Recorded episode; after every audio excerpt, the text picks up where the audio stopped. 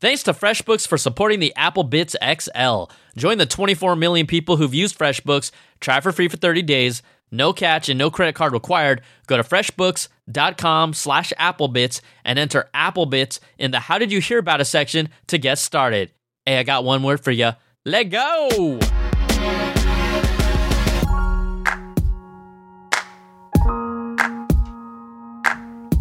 What's up, everybody? Welcome to the show. It's the Apple Bits XL.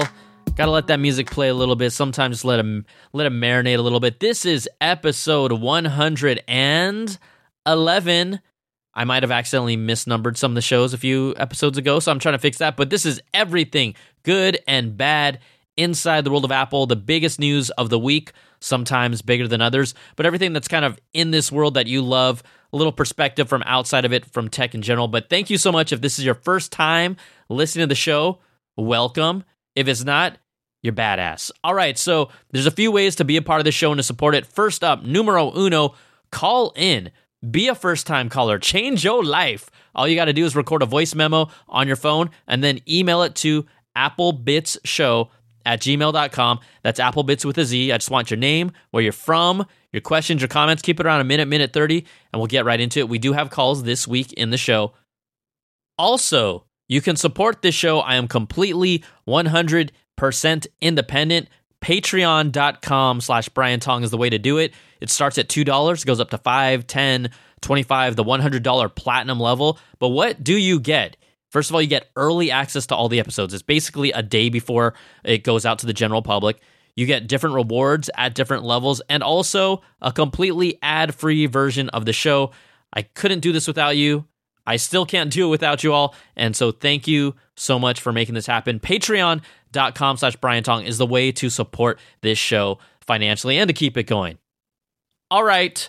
It is episode 111, and I'm going to start the show off with a fun little story. I don't know if it's that fun or not, but what happens is this week is actually Samsung Galaxy S20 week.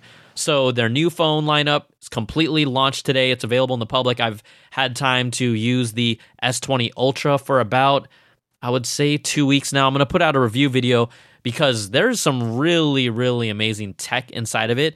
I don't know if it's the type of phone that I would be able to pay $1,400 for. Probably not, but I wanted to do a little experiment. So I was back in the Bay Area last week, visiting my family and friends and nieces and nephews, and it was awesome. But what I did is I took the S20 Ultra into an Apple store, but not just any Apple store. I took it to the Apple store at their visitor center, which is right across from Apple Campus. It's out in Cupertino, for those you know. So basically, this visitor center has a store where you can get, not only can you buy product there, but you can get different merchandise like t-shirts and hats. There's a big cafe. If you go upstairs on the balcony, it overlooks Apple Campus. So it's just kind of a really nice spot that is open to the public. You can go, and I think they close the store like at 9 o'clock on weekdays. So it's worth checking out if you kind of are into that Kool-Aid. But what I did is I just wanted to kind of test it out. It had been early when I got the S20 Ultra in my hand. And the big thing about this S20 Ultra is it has that space zoom. So this is a zoom that does 100x zoom. It is a digital zoom, but natively it has a 10x optical. So I was taking some pictures in the store with my nieces and nephews and goofing around, and then someone's like, hey, is that? They're like, wait, did you bring an S20 in the store? And I'm like, yeah. And then they're like, let me see it. And so what ended up happening is as the workers on site found out that I had an S20 Ultra, because again, this phone has not been made public until today. So this is about 2 weeks ago. They started gathering around it. And what's really fun to see is that, look, we all love tech, and other companies, whether you work for them or not, or other people, you should just love this tech stuff. And so I think I had a group of about 5 or 6 store associates on the clock that gathered around a circle, and I just handed them the S20 Ultra and let them play with it. And these are the first two things they did. First of all, they were all freaking out about the 120 hertz refresh rate. So you get that really buttery, smooth display. If any of you own iPad Pros that are Apple users, you know it. It came out also on the Razer 2 phone. It's been on other products, but there have been 90 hertz refresh rate displays, but 120 hertz is even smoother. It is subtle, but it is pretty. When you use it, you know right away. And they're like, oh my gosh, they were freaking out. They loved it. Then I let them all play with the camera. It has the 100x space zoom, which no matter what, when you use it for the first time, it's super crazy. You don't know if you're going to really ever use it constantly, but I definitely think you would use the 10x native optical zoom. And why that's special is they laid down, basically the camera lens is laid horizontally in the body of the phone, because if you're really going to get a 10x optical on an iPhone, you're going to have this huge bulging lens. But what Samsung did is they laid it horizontally and then used a mirror to reflect it up. So it's kind of almost like the idea of a periscope, and everyone there freaked out. In fact, people that worked for Apple were there too and happened to say, and they outright told me, they're like, oh yeah, our team has seen that and we have to catch up, which instantly tells me that there is no way that this next-gen iPhone is going to have anything close to a native 10x optical zoom. I'm going to guess the 2020 iPhone might have a 3x optical if they're going to keep it the same size. That's probably about as much as you can squeeze out of an optical zoom from there.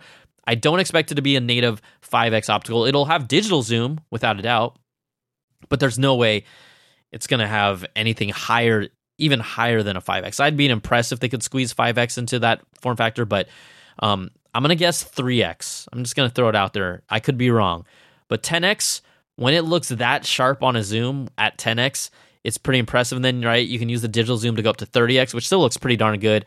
And then 100x, it does break down. But the fact is that you can zoom in 100 times the image. So I thought it was just a fun little anecdotal story because I went to the shop. I wasn't there to flex, although my nieces and nephews were like, oh yeah, you're just trying to flex. You're trying to, show off and everything. You're trying to be like, you're trying to be the cool guy. No, it wasn't that. I was just there just to see how people would react to it, because I think there's a genuine excitement, and it's fun to see, like, literally when you work at the Apple store, you have to be drinking the Kool-Aid so hard these days. Like, you just do. And I did when I worked at the Apple store, and I still love the ecosystem, but not like that. And so it was really fun to see a group of associates literally gather around like the hottest new thing, and then all want to play with it and all be genuinely impressed about it. The hardware, the 120 hertz refresh rate, and then also obviously the space zoom 100x. So what I pulled away from that is iPhone is going to have to do some catching up, at least from the technical stats of what the camera can do. Again, image quality and how it captures that image and the dynamic range on the image and the color balance, that all matters too. And I still think that Apple's iPhone tends to do a little better than what I saw from the Galaxy S20 Ultra. But again, these are both high-tier, high-level phones. This is not like, oh, one's crappy and one's superior than the other. I just tend to like the balance and how Apple's images are captured. And then, I mean, really, Pixel, to me, still is my favorite, but they're all darn good, right? They're all great. Okay, so get that little story out of the way. Your fun little storytelling time. A day in the life of Brian in Cupertino. But I'm going to talk to you about a story that really, really, really, really matters to you. I don't know if you all saw this earlier in the week, but Apple has agreed to pay up to $500 million to settle a litigation accusing it of quietly slowing down older iPhones as it launched new models. If you remember this is Throttlegate. This was around the time of the iPhone 6. And let me just tell you what this whole lawsuit entails first, and then we'll kind of break down the history of it. But you all remember Throttlegate, where everyone's like, my phone is slowing down. And Apple never really admitted it. And then some stuff came out, and then they came clean. Okay, so after they came clean, this class action lawsuits were filed. And what has now been agreed is that Apple will pay consumers, you and me, specifically consumers in the U.S., because that's where this class action lawsuit has been filed. And it's been going on. There's been multiple ones thrown at Apple over the years, but they have now agreed to pay consumers $25 per iPhone. This number may be adjusted up or down depending on how many iPhones are eligible and how many you owned, with a minimum total of payout of $310 million. So $500 is the max, $310 million is the lowest. Now, which phones qualify in this settlement? It covers U.S. owners of the iPhone 6, 6 Plus, 6S, 6S Plus, 7, 7 Plus, or SE that ran the iOS 10.21 operating system or later. So you had to at least have those phones and own them at one time, and they had to be running at least iOS 10.2.1 or later. This also covers US owners of the iPhone 7 and 7 Plus that ran iOS 11.2 or later. This all has to happen before have to have happened before the 21st of December 2017. Now, some people are like, how does Apple know? Guess what? I'm sorry to tell you, they do know which phones, based on their serial number, were active and what operating system was running at the time. Now, this again was because of Throttlegate. So back at towards the end of December 2017, people were outright complaining about, my phone feels slower. And what happened is Jon Poole, from that runs the Primate Labs and has the Geekbench benchmark tool, he basically ran some tests of the performance of the phones and matched them, the same phone, running the different OSs. And his numbers and visualizations showed that clearly once you had put in the new operating system, 10.2.1, it started performing.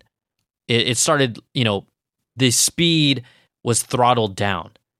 And so once that evidence became public after people anecdotally were complaining about it or saying, my phone is shutting down, then Apple came out and said, yes, we did throttle your phones. And Apple's justification was, say, based on batteries that weren't healthy enough or really were older, there could be unexpected shutdowns if the phone was running at its peak performance, and then sometimes the phones would shut down. So what Apple chose to do without telling anyone is implement a tool that would throttle the speed so that these phones wouldn't just unexpectedly shut down, because in their mind, they're like, yeah, we'd rather you have your phone run instead of not run, which is good of them, which actually sounds like, hey, that's right. But the problem is that they didn't tell anyone. The problem is that no one knew about it.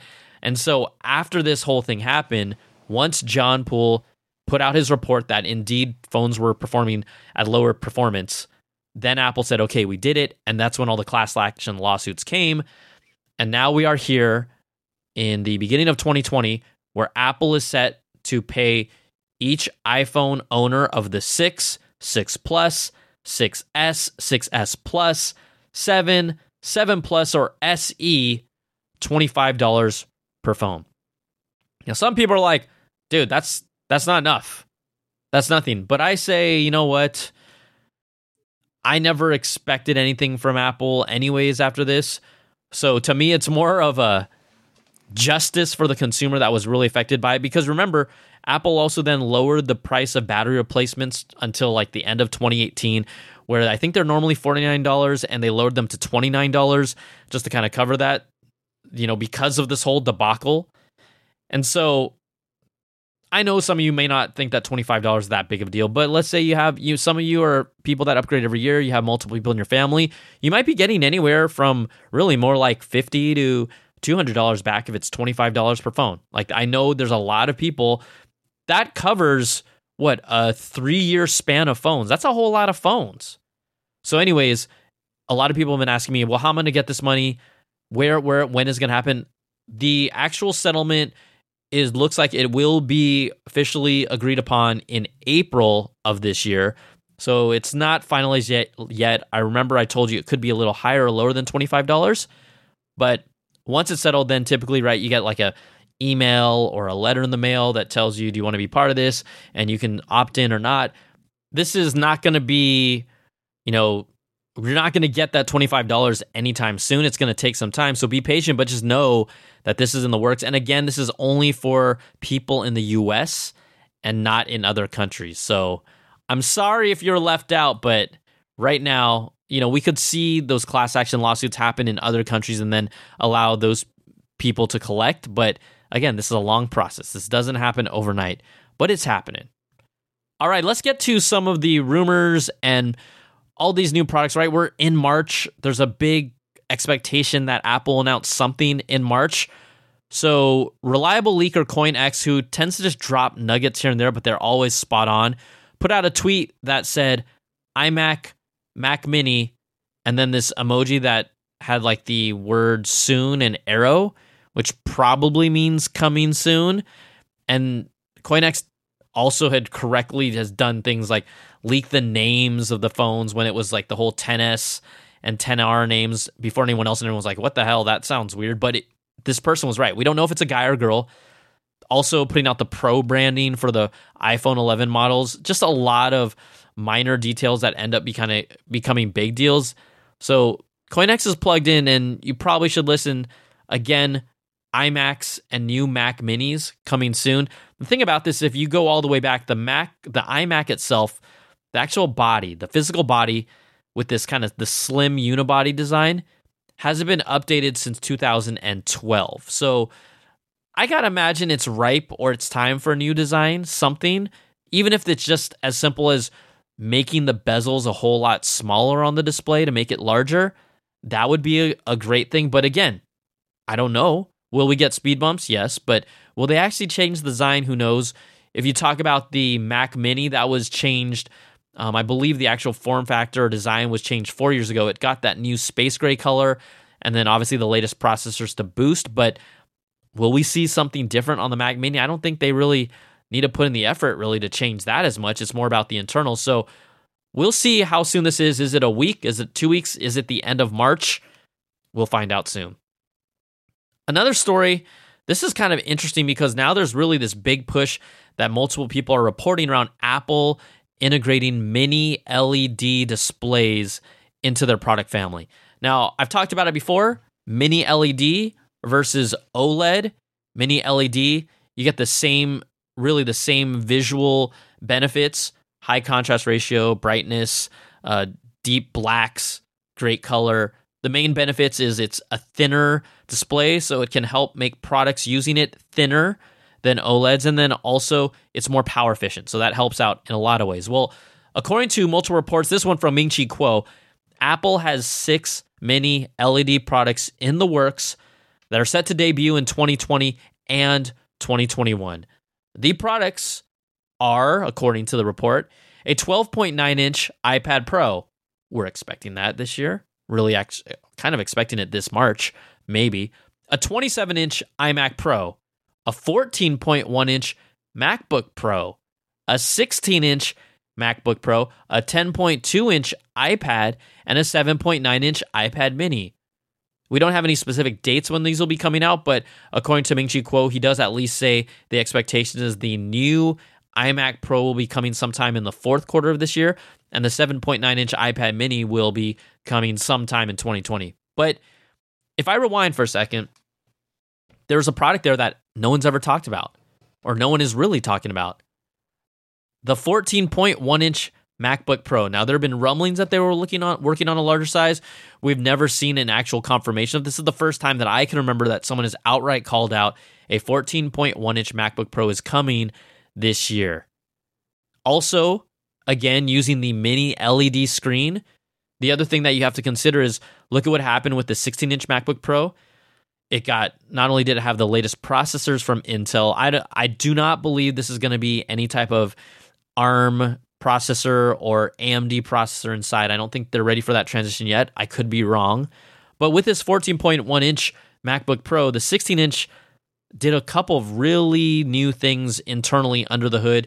It changed its cooling design so it could perform better and handle more power, basically. That was one of the benefits of the new 16s. Also, the speaker system on the 16-inch MacBook Pro is amazing. I still don't take for granted, like when I listen to sound and it just sounds like you're right there sometimes, I'm like, wow, this is really good. So we could see those things integrated into the 14.1-inch MacBook Pro as well. Obviously, the expectation will be all USB-C, no surprises there, but really updating their entire MacBook Pro line. I mean, I'm all for them upgrading. To be honest, just to be selfish, I hope that this year's 16-inch MacBook Pro, if it does get a mini LED screen, I hope it doesn't look too much better because I just upgraded last year when they did the whole redesign. I'm like, I'm not in a space where I can just upgrade it just because the screen's a little better. I'm just not going to do that. But we'll see how it all shakes out. A 14.1-inch MacBook Pro. Honestly, it's kind of exciting. I don't know how many of you are in the market for that, but that is sweet. That is sweet to me. Digitimes confirming really what we've expected. Mini LED products. They say a 12.9-inch iPad Pro is also coming. And they also say that MacBooks will be bringing them as well. But if there's other signs that iPad Pros could be coming, according to a report from Bloomberg's Mark Gurman, there's limited iPad Pro availability in major cities like the US, Australia, and Europe. And so doing inventory checks, you can kind of see what is available. And basically, a lot of these stores are low right now. And there's one school of thought that maybe this is coronavirus coming in, like they don't have the parts, but the other more logical thinking to me, because it's a flagship product like this, is that there's going to be new iPad Pros coming soon. Will we see them with the rumored triple lens camera system and a time-of-flight sensor? Will they launch with 5G before the iPhone comes with 5G, which has been done before with cellular connectivity products from Apple? They put it first in the iPad a long time ago. So is the inventory just low, or is there a new one coming? I'm going to say there's a new one a-coming. Also, the iPhone SE2, a.k.a. the iPhone 9, a.k.a. the phone, the kind of entry-level budget phone that'll resemble the iPhone 8, 4.7-inch LCD screen, still a Touch ID home button, but a faster A13 chip and increased 3 gigs of RAM. Price expected to start around $399. Reports from China say it is in the final production verification stage. It's ahead of its launch, so it's pretty much ready to roll. We don't know how this will be affected based on how coronavirus is affecting the factories and the supply chain in China, which did shut down early February for a few weeks. I don't know how many of them have opened back up. I'm going to guess it's not like everything is back to normal yet, but that's what we're expecting with the iPhone SE2.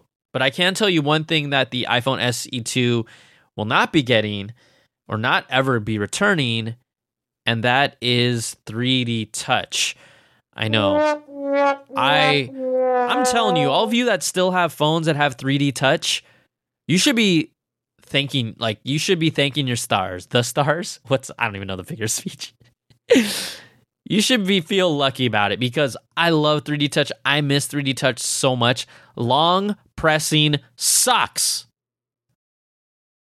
Everyone, I'm pretty sure everyone here that enjoyed 3D Touch agrees to me that long pressing sucks. Well, you know what? Maybe there's hope, but it's not coming from Apple. Google literally just cloned Apple's 3D Touch for the Pixel, but they didn't use new hardware, right? The Pixel 4 phone has been out for quite some time. They're just using software, and they have 3D Touch where you can now use a little extra force when you press on icons, and you have that kind of contextual menu show up. They just implemented it in their newest software update, and they're not doing anything with the hardware. They're actually using machine learning and the AI that is going to be able to detect, hey, if you push your finger down, there's obviously detection spots, but if you keep on pushing it, that gradual kind of longer press is detected in that quick moment, and then the menu, or I'll call it the 3D Touch menu, pops up on their apps. I did the update on my Pixel 4. It totally works. And I'm just screaming inside and outside like, Apple, do the damn thing. They need to bring back 3D Touch. They need to do what they normally do, copy other companies that have great ideas and steal them and bring them to the iPhone. I don't know if they're going to do this, but I personally would love 3D Touch back, because that long press stuff, it's not for me. It's just not. And then before we kind of jump over and take a little breather, I told you about those AirPods Pro Lite. Digitime says that indeed another report backing this up. So this is happening, everybody. The new entry-level AirPods Pro will enter production by early of the second quarter. So that's sometime in April or May. Dubbed tentatively the AirPods Pro Lite. Yikes. I hope they do something different with the color. I know that the AirPods Pro, they kind of have that little black marker on the edge. Maybe they turn them white for the lights. But these would be, you know, This is the next evolution of the AirPods. Eventually, the current standard AirPods will go away, so they want to kind of have them look the same. But man, I mean, how much are they going to be? $159, maybe $149. The current second gen AirPods start at $159 right now. AirPods Pro are at $249. So I'm going to say they're going to be jerks about it and they're going to price it at like $179. I'm serious. Actually, yeah, I'm going to stick with that. $179 for the AirPods Pro Lite and $249 for the AirPods Pro. Y'all note this and get back to me when it happens, because I think that it's going to happen. Because you know why? Nostra Tonga says yes, yes! Okay, enough of that. This episode is brought to you by FreshBooks. Do you remember when you started your small business? I do. I'm still doing it. I feel like I'm starting up. It wasn't a small feat. It took a lot of late nights, still does, early mornings, and then more than the occasional all-nighter. But bottom line, if you've done this, you've been insanely busy ever since. So why not make things a little easier? Well, we've got our friends at FreshBooks that have the solution. FreshBooks invoicing and accounting software is designed specifically for small business owners. It's simple, intuitive, and keeps you way more organized than a dusty shoebox filled with crumpled receipts. Don't do that. Create and send professional-looking invoices in 30 seconds and then get them paid 2 times faster with automated online payments. See when clients review your invoices with the FreshBooks Notification Center, and you can also easily custom create invoices that have your logo and reflect your brand colors to make them look all nice and fancy schmancy. File expenses even quicker, keep them perfectly organized for tax time, and the best part? FreshBooks grows alongside your business, so you'll always have the tools that you need when you need them without ever having to learn the ins and outs of accounting. So join the 24 million people who've used FreshBooks. Try for free for 30 days. There is no catch and no credit card required. Go to freshbooks.com/applebits and enter applebits with a Z in the How Did You Hear About Us section to get started today. All right, we keep on rolling, and we know coronavirus is still people trying to get a grapple on it. We're not going to have a vaccine for it anytime soon. It takes time for that. And so there's a lot of uncertainty around it. I know people have been running out to stores and getting hand sanitizer and paper towels and all that stuff. I haven't. So, I'm not on the panic train yet. I don't think there's a need to panic yet, but it is scary and it is concerning and it is spreading, and we haven't figured it out just yet. So coronavirus is obviously affecting Apple. It's affected a lot of other tech companies' conferences. We saw that Facebook's F8 conference was canceled. Google's I.O. developer conference, they decided to cancel that as well. And so we don't know if Apple is going to actually have a March event. My hunch is that maybe they'll do one at campus or just do an announcements online, right? Just put them out there. But these are some of the ways that Apple has been affected. Now, I checked the news right before I start this story, and initially one of my stories was that Apple no longer plans to debut some of their new Apple TV content at South by Southwest. They were planning to show off the show Home, Central Park, and Beastie Boys' Story. So these were all pieces of content that were going to be showcased there. But Apple decided they're no longer going to do that. But then on top of that, South by Southwest, who had been kind of bold through all this coronavirus stuff when everyone was shutting down their festivals and conferences, South by Southwest was like, nah, we ain't going to do it. We're going to keep on going. But they finally today, as of this recording on Friday, March the... What day is it, guys? I have no idea. March the 6th. South by Southwest has also been canceled. So Apple wasn't going to plan to go there. Apple also has some of their Today at Apple sessions. This is where they do kind of the fun classes on site. They suspended those in Italy among coronavirus outbreak. Apple headquarters have asked their employees to basically just work at home. And so employees paid on an hourly basis. They also said that they're not going to dock their pay when they want them to stay home. Because here's the thing. There's a lot of service workers at these large companies. And the fear is that they wouldn't get paid during this time if, don't come in because not as many employees are in. Microsoft is doing this, and Apple have both come out and said, you know what, we're going to still pay our hourly service workers. So I love that because, let's be real, they can completely afford that. Also, Santa Clara County as a whole has asked all these tech companies to cancel large in-person meetings and conferences, which would lead us to believe that this potential non-confirmed late March Apple event would not involve any type of crowd and would just be online. Apple themselves is also rejecting coronavirus apps that are not from health or government organizations. I think that's probably a good idea. You know what? It made me think for a second. Have any of you guys and gals played the board game Pandemic, which is crazy? It's basically about a virus that is spreading.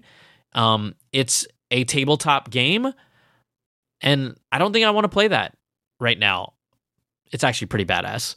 Okay, so we're going to wrap up with a couple nice, lighter stories that'll help turn your corona frowns upside down. But this one's kind of interesting. I rarely recommend people to go get a HomePod, and I've told you I swooped in on some deal when it first came out because no one was buying them, where I got one for $199 at Best Buy that was refurbished. Well, check this out. Best Buy right now, if you search up for HomePod and brand new ones in both white and black, they are selling HomePods for $199.99 right now. I don't know how long this promo is going to last. It's not even really being pitched as a promo. It's just on their site.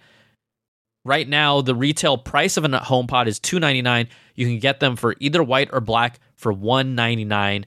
Originally, the HomePod started at a horrible $349 price point.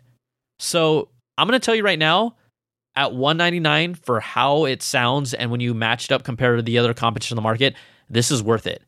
And I think you'll like it. They do add improvements. I would never pay a penny more than $199 retail for this, quite honestly. But if you've been listening to me and how much I say this thing sounds amazing, and I do enjoy the sound quality, it is my go-to to throw music to fill the living room, and you're on the fence, I would say give it a shot, because if you don't like it, you could always return it. But yeah, $199 HomePod, I'm surprised. If it was a different time, maybe I'd scoop up a second one, but no, I'm not going there. Also, I think this is really fun. You all should check this out. Apple had launched this night mode photo challenge, and they were inviting people like you and me around the world to basically take photos, and they revealed the 6 winning photos from thousands of submissions worldwide. It's really cool. Just go to the website and type in like night mode photo challenge, or use this tool called Google to try it out. But there's just some amazing stuff. There is like this truck in Moscow, Russia in the snow with the headlights, and man, it looks amazing. Another one was a picture from Spain that I really loved. I believe it's from Spain, where it's just this like intense, beautiful red tree with a red, I don't know. It kind of blows my mind, but there's just some great photos in here worth checking out. And it reminds you how amazing night mode is. I went to a club recently because it was my girlfriend's brother's birthday. I haven't been to a club for a while because I'm like, I don't need to go to a club, right? It was literally like the eating, like it's like all. But I'm not gonna lie, I had fun. But I took some of the night mode photos I took in that club were ridiculous, like how good they looked and how natural they looked. I was just like, damn, phones have come so far. Beautiful, sharp, the glow from the lights, the colored lights from the ceilings that are just moving all over the place, just capturing these like really colorful moments, not being oversaturated, but being sharp and clear and clean. It's just one of those things where when you take the photo and then other people see it and everyone says, wow, that looks really good. And you heard that so much that night that I was at the club. It was cool. All right. Why am I embarrassed by that? I don't know. When was the last time you all went clubbing? If you want to tell me on top of asking your question or your comment, you know what to do. Give us a voice memo, applebitsshow@gmail.com. That's applebits with a Z. We're going to get to their calls. The first one's coming to us from Aaron. Hey, Brian, it's Aaron from Toronto, Canada. Longtime listener of the show. Love all the work you do. I have one main question about the upcoming smaller version 14-inch MacBook Pro.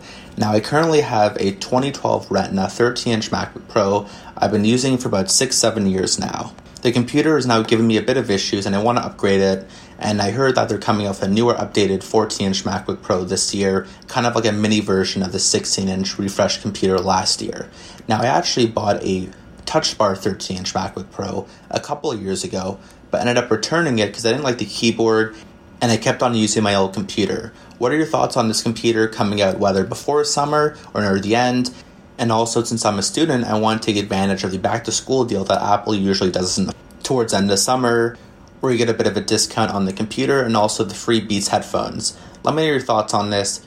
Keep up great work. Love the podcast. All right. Thanks, Aaron. You know, I think you gave me so much information. You almost answered the question yourself. It doesn't seem like you're desperate to get a new laptop anytime soon, meaning you could get by with what you have still. And I would absolutely go for the 14-inch if, A, the size is right, the price is right. I think from an actual usability standpoint, the keyboard is what you want. Yeah, it has the touch bar. It'll have more power. It'll probably have better cooling. It'll have better speakers. So this is going to be a great upgrade all around. I don't know what they're going to start the pricing at for these models. Is it going to start around $12.99, $14.99? We'll see. Hopefully more towards the $12.99 price point. I mean, it is their MacBook Pro line, but it will be a great upgrade. And you sounds like you've been pretty patient after all these years. I commend you for returning the Touch Bar MacBook Pro 13 because that specific laptop was really one of my least favorite that they've ever put out. I thought it was just trash. So trash from a standpoint of compared to what they've put out before. So 14-inch. I'm saying wait it out. Back to school comes, you get all those little bells and whistles, and it doesn't sound like you're in a rush. Okay, next up, I got my boy Cam. Oh, hey, Brian. It's your boy Camada here. Oh, Canada, our home and native land. Just wanted to throw out the song, Brian, so you didn't have to sing it, so it was right. Listen, just wanted to throw out a bad apple before I have a question for you. So recently, on a replacement iPhone SE2, because I damaged my original unit, Apple replaced the unit because they couldn't replace the screen. They gave me a replacement unit, and I've had this unit for about a year now. And recently, I've been experiencing a lot more random shutdowns, of course, because of the whole Apple admitting we're slowing your older iPhones down, quote-unquote, so people can get battery replacements or get upgrades to new phones. Well, I've had this phone for about a year, but it was a replacement unit, which means brand new battery, brand new everything. And why all of a sudden now is it experiencing a whole bunch of random shutdowns? Well, Apple now admits that, yeah, we have to replace your battery. Why? Why do you have to replace my battery now? So bad Apple. And then, Brian, I guess to a question. So at this point, with all the latest rumors about the iPhone SE2 or the iPhone 9 or whatever Apple decides to call it, do you think that kind of this is that point to see what Apple throws our way to see for the SE original users whether or not it's worthwhile to upgrade? Just wanted to get your thoughts on it. Okay, Brian, love the show. Looking forward to hearing from you. True patriot love. And all of us command with glowing hearts we see. Okay.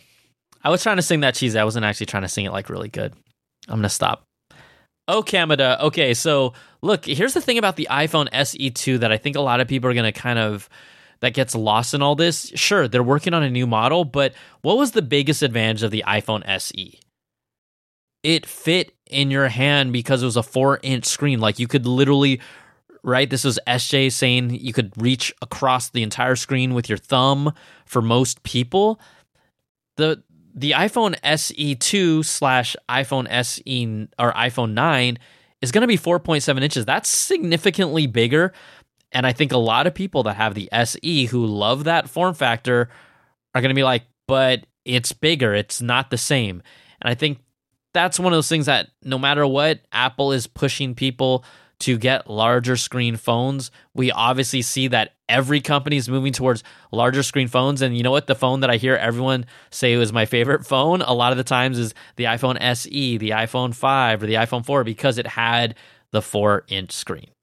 So it might be the upgrade you're looking for. It's going to be a nice upgrade, but if that form factor is exactly why you keep that phone, which is why many people keep that phone and still use it today, then it might be, you might be kind of conflicted. I think you might be.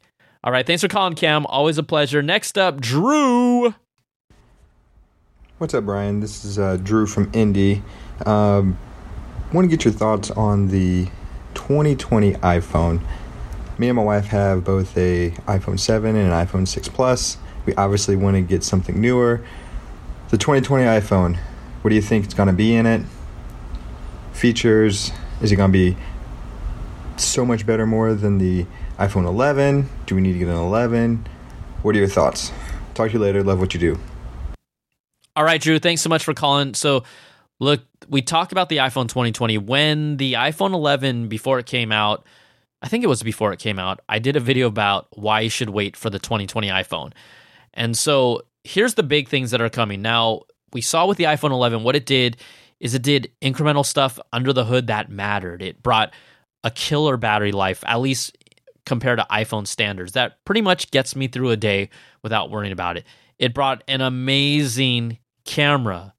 The triple lens camera is so nice. The way it's implemented and integrated, it is just very, very, very, very, very, very good. So when you look at the 2020 iPhone, it's going to have those two key things in place right away. But also, right, it's going to be a 5G phone.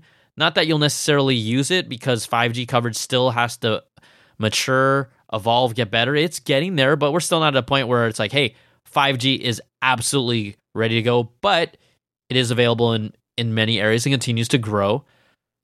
It might be a USB-C based phone. The more that I see all these reports, I don't know if they're going to finally switch to USB-C. In a weird way, I think Apple's still okay with like, hey, we'll put our Lightning port at the bottom and we'll make USB-C where the power adapter is. I can't remember if what Apple did deliberately there satisfies the European Union's request of a standardized port on the bottom, and Apple saying, okay, we may not have it on the bottom of our phone, but we have it on the other connection of the cable of our phone, so you might get USB-C. The other thing is that this new phone, obviously you're going to get a faster processor. If you are into the idea that you're going to be using this for augmented reality wherever you go and you've got to have it, and it has the new camera sensor with this, what we call the time-of-flight sensor that basically can detect depth and help you better with, augmented reality games and apps that will open up the iPhone to a certain degree. But again, I don't know how many of us are going to be using it on the regular as a must-have feature. Then you might want to get it. And then also a rumored potential Touch ID inside the display. But my inkling says that's going for a later model. So really, you're talking about 5G, a better improved camera for augmented reality, USB-C, and a faster processor. Now, with what you have now, I think the 11 would be a killer phone. You wait for the 12 to come out. The 11 might be a little cheaper. I think you really go for the 2020 phone if they do something really even more groundbreaking with the camera, which I feel like this most recent iteration was what made it special. And then you want the 5G. Otherwise, if I was not in this tech world, I could sit on this 11 for at least another year and a half or two. I think the 11 it wasn't a sexy announcement release, but it is one of my favorite iPhones since the 4S5 era. Honestly, one of my favorite iPhones just because of its battery life, its body, and its camera. It's nice. But it still has that damn notch, man. It's still got the notch. I cannot stand that. Boo! Okay. That's going to do it, everybody. Thank you so much for calling in and being a part of the show. Again, voice memo, applebitsshow@gmail.com, applebits with a Z. We got to show love and thanks big time to our Patreon Platinum Apples at the $100 level. Brandon Ledford, Gil Cabrera, Wesley Frater, Jarrett Lewis, and Calvin Fadakar, thank you so much for your support. I'd appreciate all of your support. If you can do it financially, patreon.com/Brian Tong. If you can't, you got to give us that 5-star review on iTunes. You got to leave a comment. It helps elevate us in the algorithm so more people can see it. But we're at something like 1,100 5-star reviews. It's kind of ridiculous. So thank you for the support. I'm glad. I'm honestly genuinely happy that you all enjoy what I'm putting out here as well. So until next time, we're starting to ramp up the gadgets, the goodness. They will be real soon. The rumors will be less. Then we can really dig into this stuff. Once March hits, then we get June, then we get September. It's going to be all gravy. So until then, take care, everybody. Be safe. It's the Apple Bits XL, baby. Peace.